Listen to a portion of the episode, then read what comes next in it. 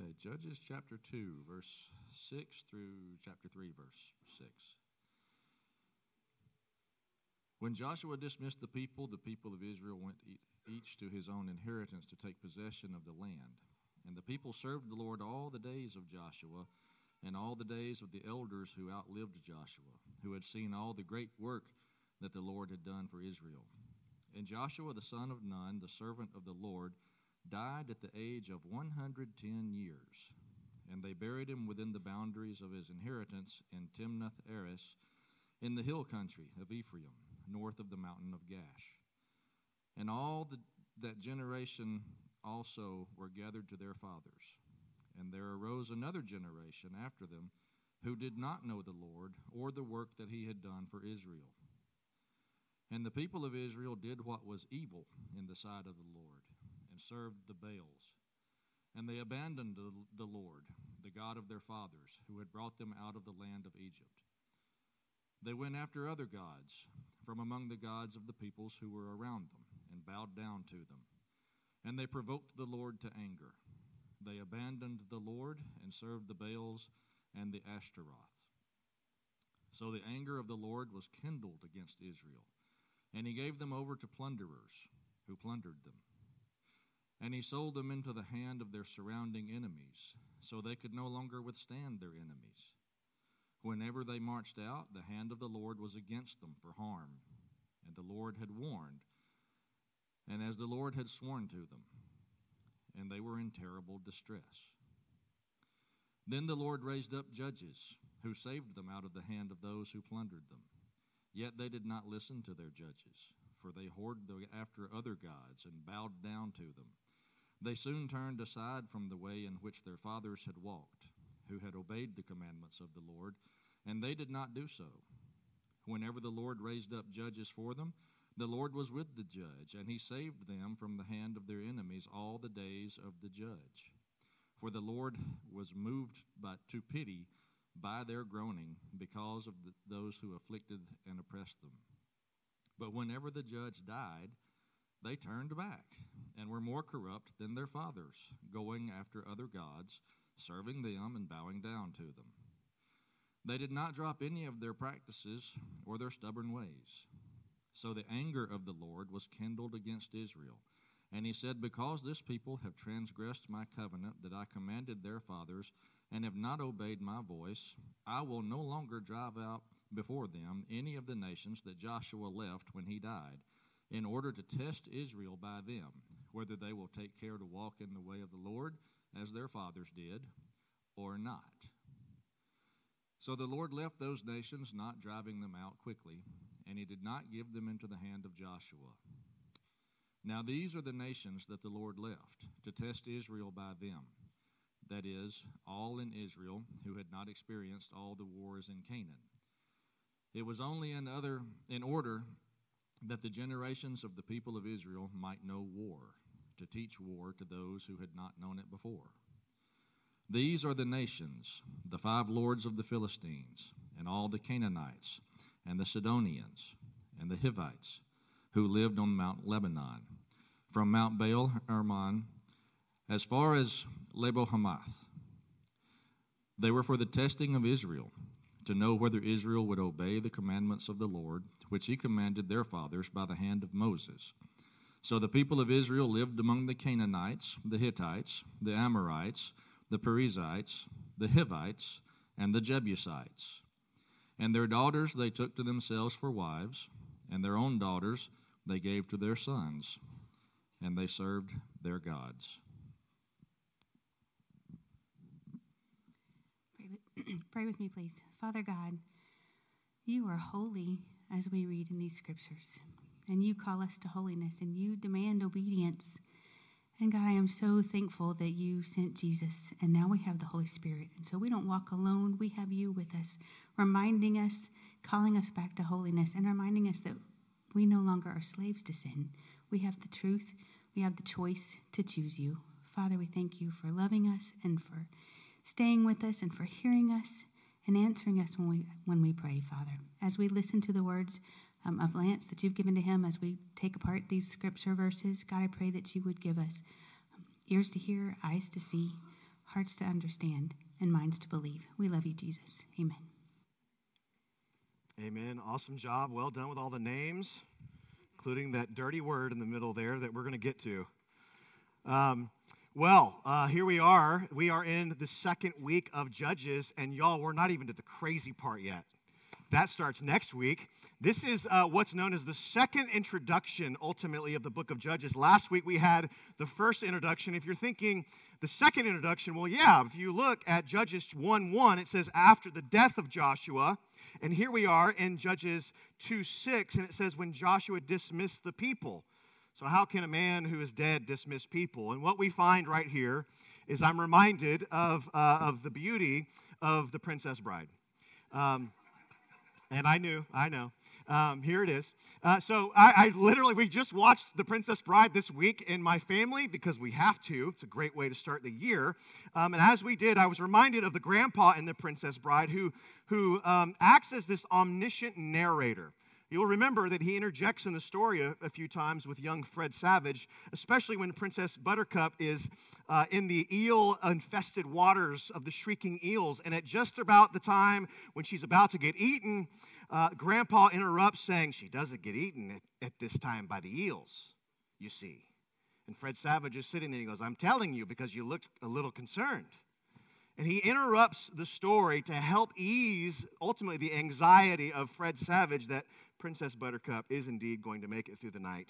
You know the scene. If you don't, God be with you. But nonetheless, that is kind of the story here. It's this omniscient narrator now giving his take on how it is that they transitioned into the land. As you saw last week, they compromised greatly, and instead of devoting the Canaanites to destruction, at least by pushing them out, and if they would not leave, then to death, now all of a sudden we have the ramifications of that. What happens when we just compromise, even just a generation later? And so, as we look at this, I'm reminded to remind you uh, that the series that we're in is Judges, and the subtitle that we've had is False Gods. We'll start, start to see why here today, because they do indeed start to serve different and other gods, and they are false, for there is only one true God. And today, I want us to see how it is that God works. And that's a big title, so I can't tackle all of it, but I think truly you start to see how God works in this particular passage of Scripture. Because I think that you see in this passage what you see throughout all of the Bible this great tension that we all wrestle with. And that is this how much freedom does grace afford us?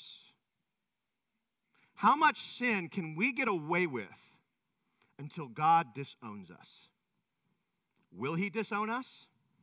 Has he said that he will stay with us forever? I mean, is there a point where he just washes his hands of his people? Will, will he discipline us in his justice? Will he forgive us in his love? Is that an either or question, or is there a tension that's building throughout the scriptures? I would submit there's a tension building, and it never gets satisfied until it gets satisfied in Jesus on the cross. But there is a tension, and it is building, and here we are so, to answer this questions and those questions that are building that tension, let's dig in and let's see what the first thing that matters for us today in this whole passage. And the first thing that matters is that family discipleship matters. Did you see this part, this kind of second introduction, verses 6 through 10, where it says, Hey, Joshua and all that generation died off, and a new generation came, and they did not know the Lord. What a troubling reality that Israel found itself in. See, this is the tragic consequence of the greatest threat that the Bible warns us against. And what is the greatest threat that the Bible warns us against? It's forgetting. Could you think that, that apostasy would ultimately start with amnesia?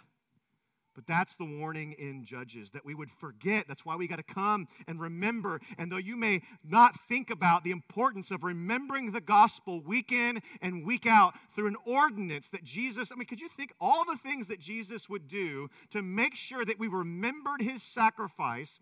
It's communion. Like, of all the things that he could have done, he could have said, hey, put this up uh, in your walls and on your doorposts like they did in old days. Like, don't forget. But instead, he says, I want you to ingest this on a regular basis Make this a part of your spiritual diet on a regular basis to not forget, because in forgetting, there is great danger.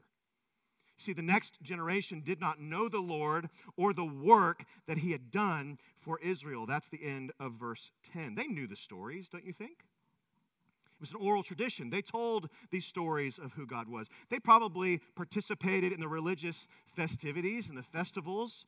Problem is the stories were just just not really they're absent of the power because God wasn't really the star of the show anymore. There was something else that was being told, and we don't know exactly what that was, but they forgot. They didn't know. For us, if they were in our world, they went to church, they heard the gospel, but God was no longer the hero. We were the center of the show. These folks, us, we have the tendency to not know God. They looked the part, but their hearts were far from Him, becoming bored of those old stories finding little meaning in the ceremonies, whether it be weekly or monthly or annually. They instead started to just not be at all fazed by God's miracles. They started to point them up as myths and fairy tales. It all became pointless. And if, after all, you can look at the leaders of the establishment and realize they're flawed, and so the whole system must be flawed. If that is not still in us in our day and age of deconstruction. If you don't hear that in the book of Judges, I invite you to. The amnesia of the first generation led to the apostasy of the next generation. This is something that John Wesley uh, uh, ultimately picked up on when he wrote these words What one generation tolerates, the next generation will embrace. You can see this, can't you? We were just talking this morning uh, in our household, I, I cut out a social media rant out of, um, out of my sermon. So this isn't in my notes, but I'll just tell you. We can see this. We can see how the previous several generations had a grave concern over entertainment going into every single home in the form of a little box that they called the TV after radio. And then TV started to come take over our lives, and it was cable television in the 80s. I was babysat by more cable television than probably all of us combined. I don't know what the deal is. But every Goonies reference you can think of, I got it in my heart. I got it in my soul. Because I watched that movie a lot, along with 16 Candles, along with all those. It's ridiculous. Because that's what we did. And that was a concern, and now social media goes on to the next concern. And the sexual revolution in the 60s has given birth to where we are today. Because what one generation tolerates, the next one embraces. And I would add, the, after embracing it, you celebrate it. And I think that's where we are today. What one generation tolerates, the next generation will embrace. And that's exactly what Israel was starting uh, to understand. They had compromised, and now there were great consequences. A generation after they got into the promised land, and God is gone. He's there, but He's not in their hearts. So, friends, as we look at this, we look at the great danger, not just of amnesia, but also of not giving your kids what matters the most. I need to invite all of us, and this is where I wish it wasn't a Student Sunday, but I'll just trust God's sovereignty, the fact that all of our students are out of this room, that I can talk to us parents a little bit. Right? Because I did the stats, and it's something like 85% of our church needs to hear this today. Why? Because you're a parent. That's why. And so, in all of this, I wanted to remind us that you, friends, are the primary disciplers of your children. The church is not the primary discipler of your children. So, if you think that the generations of long gone of like the 80s, 90s, 2000s, right? When I became a believer in 99, like ministry was all about, student ministry in particular was all about, don't worry about it. You bring your kids, they'll bring their friends, you drop them off, and we're going to entertain them for an hour and give them a little Bible at the end. And then hopefully that'll produce good disciples over time. And some of it worked. But if we're not careful, we use that model as the primary disciple making model that even in this church where there's no programs on purpose, it's not because we're small, because if you look around, we're not that small anymore. It's because it's an intentional effort to make sure that you, friends, are discipling your kids and that we are there to supplement and help. See how it works? In our culture, it may be vice versa, but that is not the way that we want to hold uh, in our church. So let me cut to the chase on this. I had a lot more words on this, but I'm just going to cut to the chase. Let me talk to the men real quick. And now you're all going, oh, okay. Can we wait until Father's Day? No. Men, this is your responsibility. Don't think that because your wife is really good at being a teacher and nurtures your children, that you get to outsource your responsibility even to your wife. The scriptures are clear in Ephesians 6, chapter 4. It says, fathers, not parents. It doesn't say parents. It says, fathers, do not provoke your children to anger. Ooh, that's how we're going to start family discipleship, I guess but bring them up in the discipline and in the instruction of the Lord. It is fathers that God is going to hold primarily responsible for the spiritual temperature of the home. Whether you know this or not, whether you're in a single home or not, and you're here and you're doing your best and your husband's not on board, I feel for you. That's a really hard situation to be in. But I'll tell you, Statistics will tell you that the father is setting the spiritual pace in the home, whether it's unhealthy or healthy, they're going to set the pace.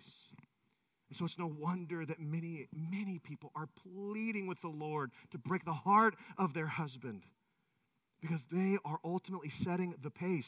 And if your heart is broken for the Lord and you've just given yourself to other things like work and hunting, and sports. You are discipling them into something, but it isn't Jesus.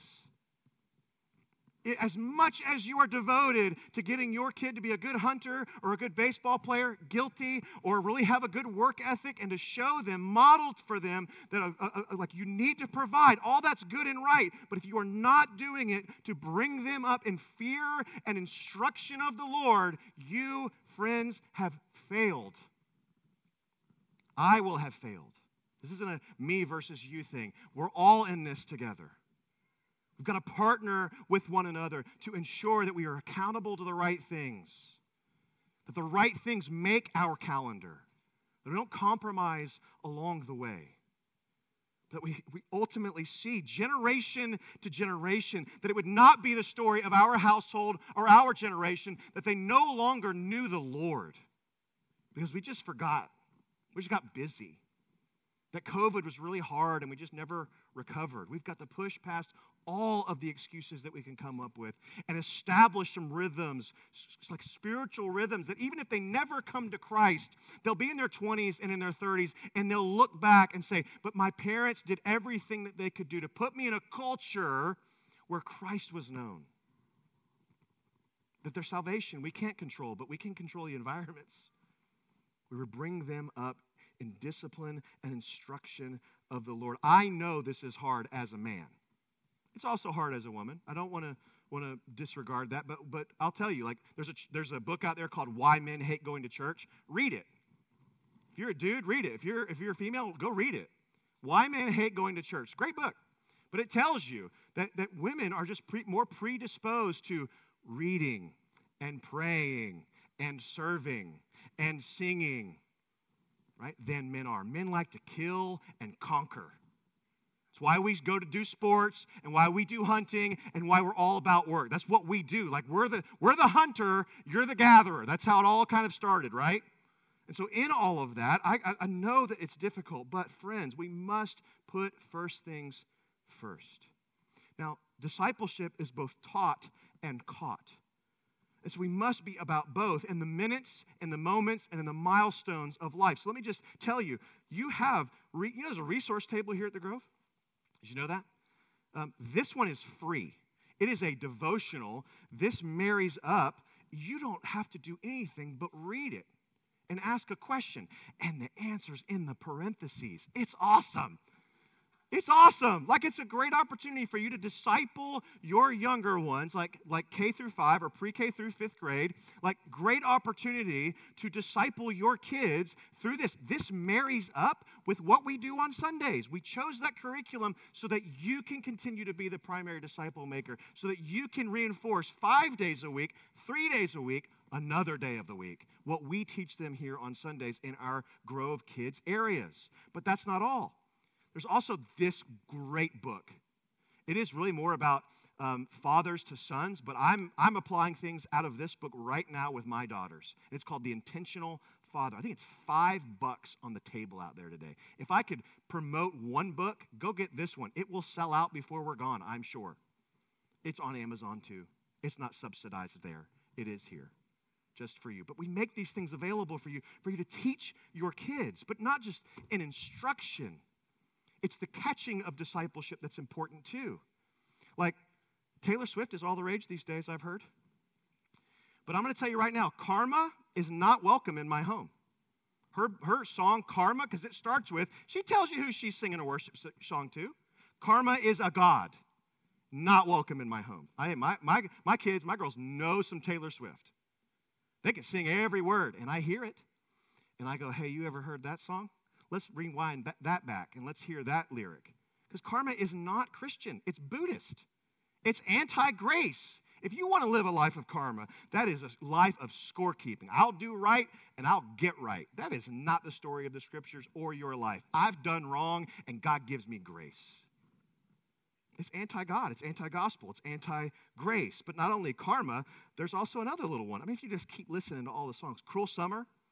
Um, driving around with my two teenage daughters and they're jamming out. I'm having fun with them and we're just being dads and daughters, at least with one of them. And all of a sudden, here comes the lyric. Here comes the lyric. I'm drunk in the back of the car and I go, hold up, push power.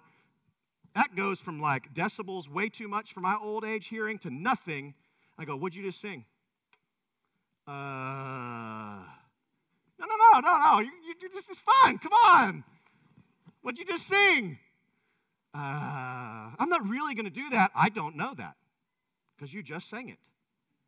It's so super sneaky how the world wants to disciple our kids. And if we don't just take little moments to correct the world's discipleship of our kids and bring them into a Christian discipleship of our kids, they'll just go on thinking that that's normal. It's not normal. It may be normal, actually, but it's not healthy. I remember being in Coldplay concert. We invited our kids to go to a Coldplay concert a couple years back, and I was I even said this to this daughter. I said, "Hey, I'm not getting after you. You noticed I practiced the same thing, right?" She's like, "What are you talking about?" I said, "Remember the Coldplay concert?" And she goes, "Oh yeah." Yeah, Coldplay concert. We're in NRG Stadium. Whole place is bouncing. I mean, that place is jamming out. We're in the middle of it. We're having fun, right? We're dancing. We're singing. We're doing all the things until we get to one song called Hymn for the Weekend. And my daughter looks over at me and she goes, Hey, why aren't you singing anymore? I said, Just listen to the words, girl. This is in the middle of the concert. Because the words to that song, the chorus are, is, I, oh, I, I'm feeling drunk and high. So high, so high. I go, Just listen. She goes, Oh. And I was like, Yes, I'm not going to sing or dance to this one. Sorry, girl. And she just went, Oh. And just like in the car with Taylor Swift, she goes, You know, you're really killing the vibe, Dad. And you know what my job is? Not to keep the vibe. My job is to kill the vibe. I will be your dream killer all day. I don't have a problem with that at all. We don't need to just keep them safe. We need to model out for them how to engage the world with wisdom and nuance. We don't need to be afraid of the world. It's not the boogeyman. Jesus is stronger. We do need to engage with wisdom and nuance. Well, yeah, all right, cool. Sing the song, but don't sing that part. Or that, that whole thing is just not uh, for the Lord. So maybe we don't do that whole one. And that's how we do it, at least. You've got to find your own rhythm. So I would just say, have grown up conversations with them in front of them. If you have a grown up conversation that you need to have on the phone about work, you might want to do it in front of your kids when they're old enough. That, how else are they going to learn how to do this? They got to catch it, not just be taught it. All right, that's number one. Family discipleship matters, and we are going to be here a long time. I do apologize. Number two, how does God work? Sin creates a cycle of distress. See, that's the second thing that's on display in this passage that sin creates a, dis- a, cycle of distress. Chapter 2, verses 11 through 13, I'll read. And the people of Israel did what was evil in the sight of the Lord. Just look at all the words that the author of Judges tells us they did. They did what was evil, they served the Baals, they abandoned the Lord God the God of their fathers, who had brought them up out of the land of Egypt. They went after other gods from among the gods of the peoples who were around them, and they bowed down to them. And they provoked the Lord to anger, and they abandoned the Lord and served the Baals and the Ashtoreth. If you don't know this, Baal was the fertility god, and I do apologize. This is about to get graphic. Um, actually, I don't apologize. It's just part of the reality, but it is going to get graphic. Uh, Baal was the fertility god who provided not just children, but also rain. And that rain came by means of him and his consort having um, cosmic sex.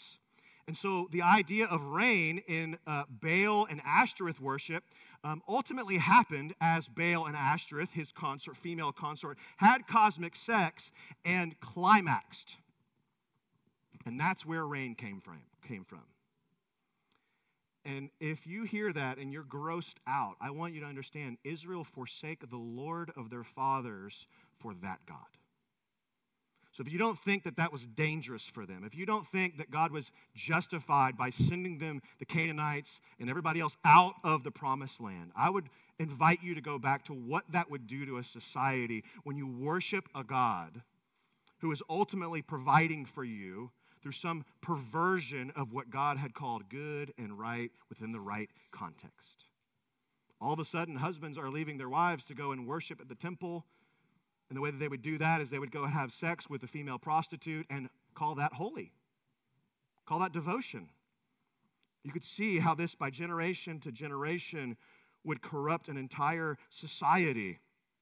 It is no wonder then that there is graphic language for God's description of what Israel has done in verse 17. Look at what he says.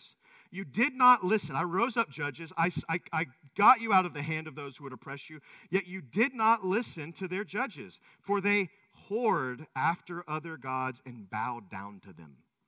Yeah, that's in the Bible.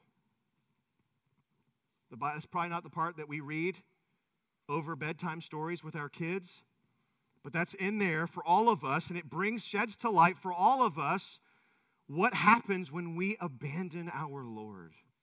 What happens when we too sin?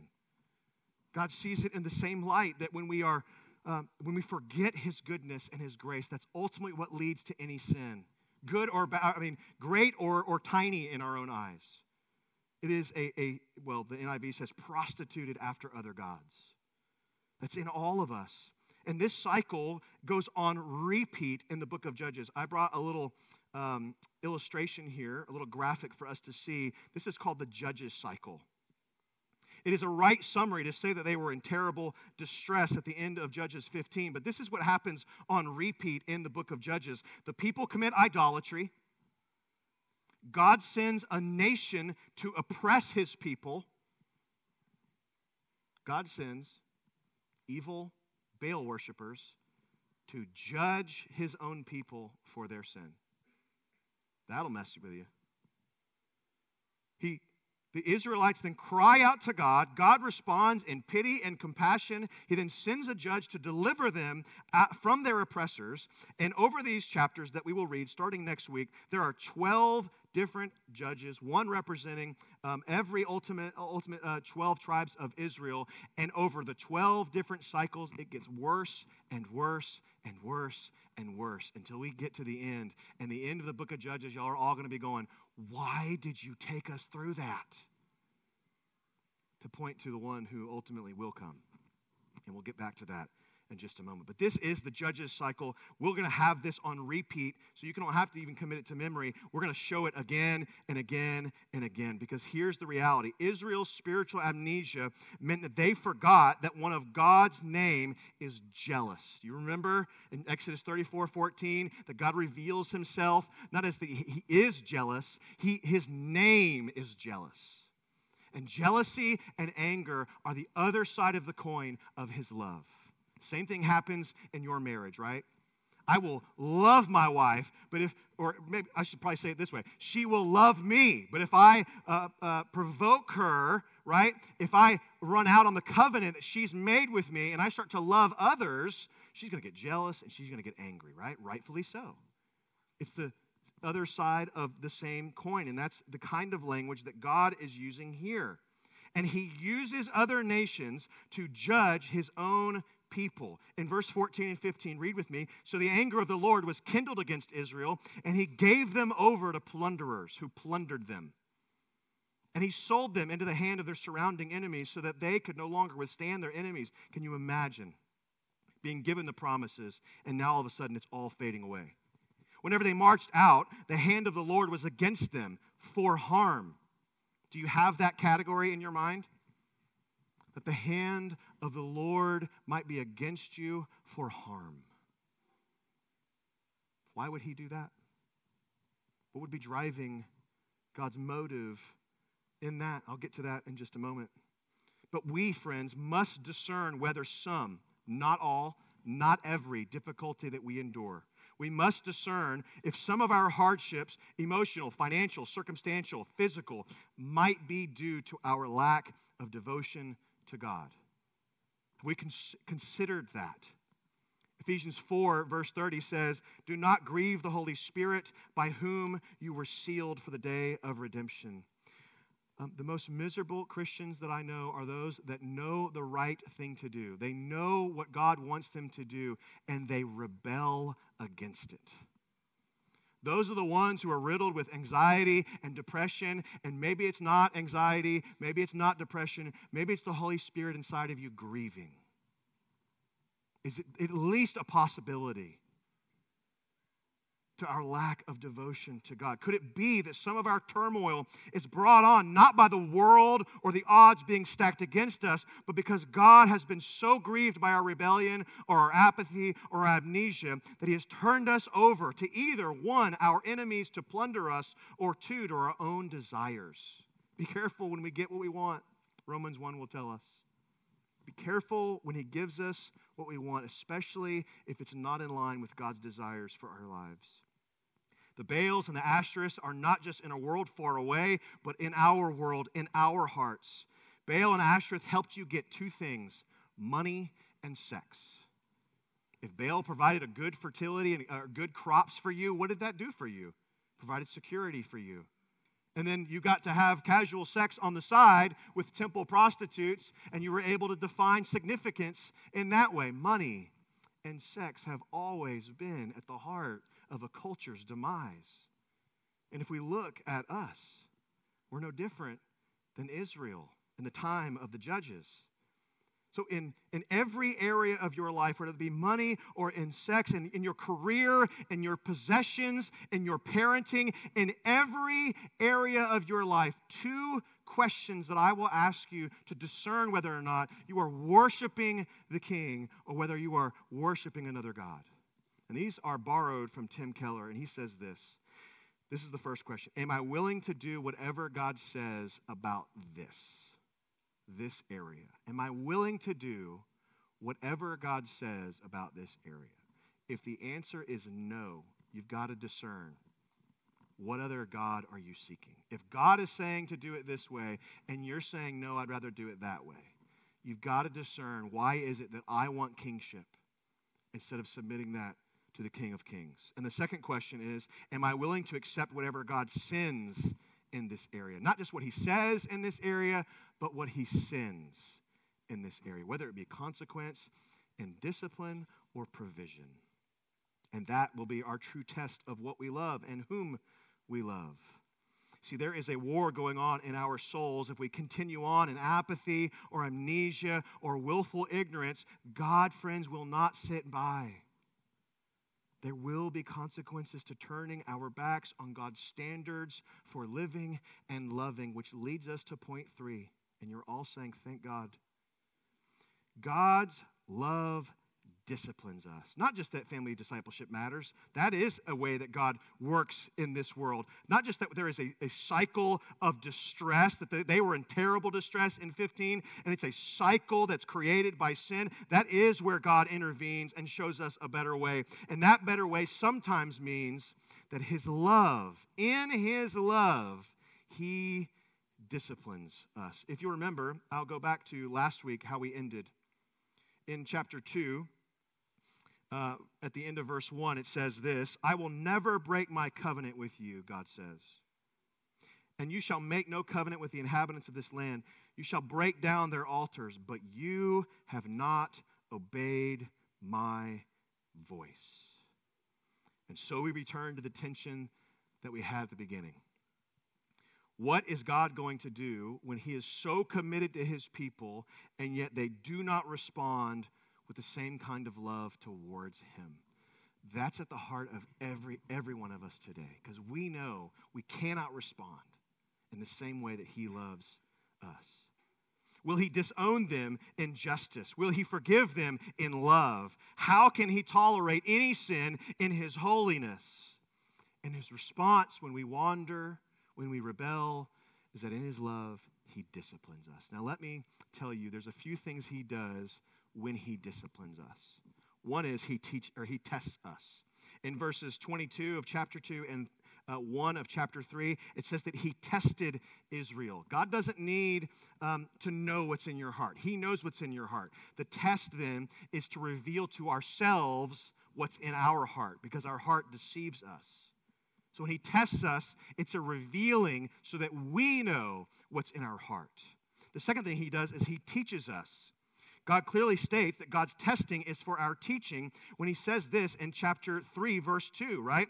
It is only that he says this, he tests them. It was only in order that the generation of the people of Israel might know war, to teach war to those who had not known it before. What an interesting thing for God to teach his people.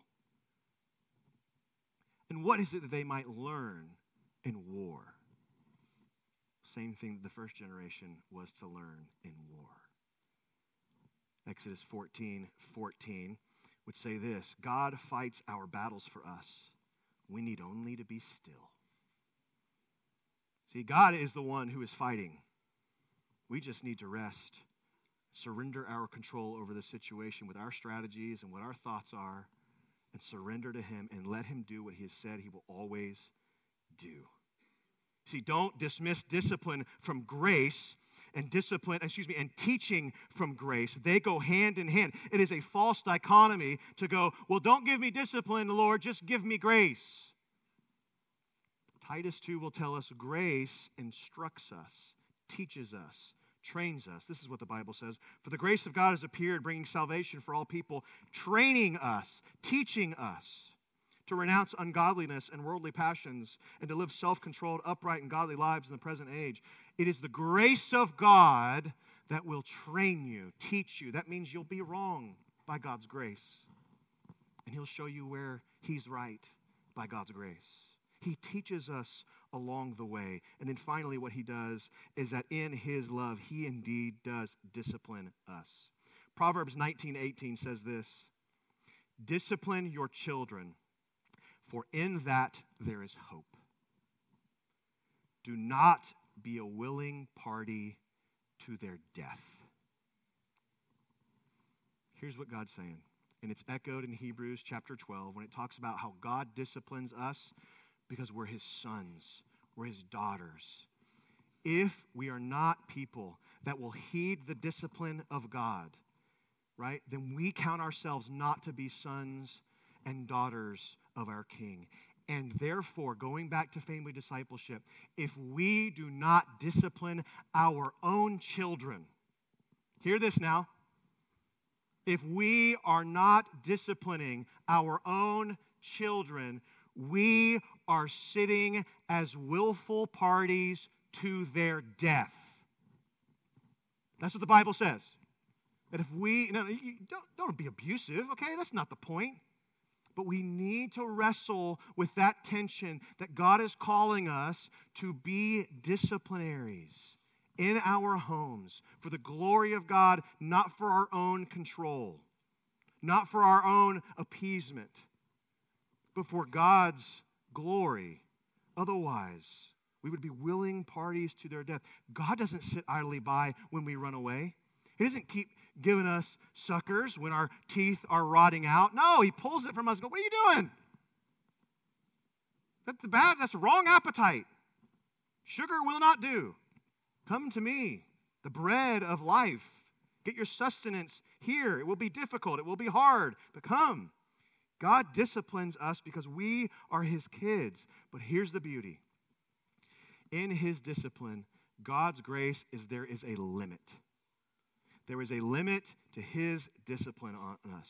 in verse 18 of chapter 2, it says ultimately this that um, he limits his severe mercy, his discipline on his kids when he shows us and he brings us, he has compassion on us. That's what it says in verse 18. Let me read it.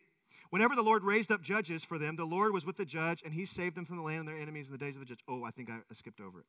For the Lord, no, no, there it is. For the Lord was moved to pity by their groaning because of those who afflicted and oppressed them. God's grace is that He has pity on us even when we're rebelling against us. That is grace. That is beauty. That is a limit to the discipline. And in the book of Judges, he sends a savior. He sends a judge. And that judge mitigates their sins, cut off the oppression of their oppressors, and establishes again a religious rhythm for the community. But all of the judges failed. They failed to truly lead God's people, and in the end, they become insufficient saviors. Those judges become false gods in a way. And all of this, friends, points not to just any judge that God would appoint, but the ultimate judge who will come and has come. Not just any Savior who is insufficient, but the sufficient Savior in Jesus who is sent with great compassion and love. That though the sins of past generations were looked over, God was now sending His Son to be the final author of our faith and arbiter of all truth, who would selflessly die for sinners and rebels and wanderers and those who would just simply forget his goodness over time. And when he came, he released us from the oppression of the truest enemies that we would have of death and sin and the devil. And he reconciled us enemies of his Father by the blood that he shed on the cross. And when he reconciled us, he gave us full rights as children. Would sit at his table, we would enjoy not just a cracker and a juice, but vats of mercy and grace for all of eternity. And we look forward to that day at the wedding supper of the Lamb when it will all come true. All the bad things in this world will be undone. That's the greater story that we're wrapped up in as followers of Jesus. Not just believers of Jesus, but followers of Jesus. That we would then, if we follow, it would be impossible for us to have some sort of spiritual amnesia and go our own way. And where we wander, may we rely on the community around us that hasn't forgotten. The generation that has been built up in instruction and in discipline of the Lord to fortify us when we're weak, that we may have hope. Let's pray. Oh, Jesus, we need you more than ever. The book of Judges reveals that we are just as full of amnesia as they were. That we forget your grace. We forget how far away we, we were when you intervened into our lives. That when we want to sin, we're certainly not thinking about the death of your son Jesus on the cross. We're thinking about pleasure immediately, satisfaction immediately, placate immediately, anxiety gone, depression gone, difficulties gone right now. That's what we're thinking about. But these are not the ways of our Savior, as evidenced by your death. Would not come with your immediate satisfaction, but with delayed gratification delayed satisfaction of many sons and daughters coming to your Father. We are grateful that we can be counted among those sons and daughters, brothers and sisters. We're grateful that though we wander, rebel, and forget, you will never break your covenant. But just like you said in chapter 2, verse 1, you will never break your covenant with us. Though we may not obey, you remain steadfast in your love for us, Lord. We are grateful. May we live in deep gratitude with full remembrance of your beauty, of your goodness, and of your truth. In Jesus' name, Amen.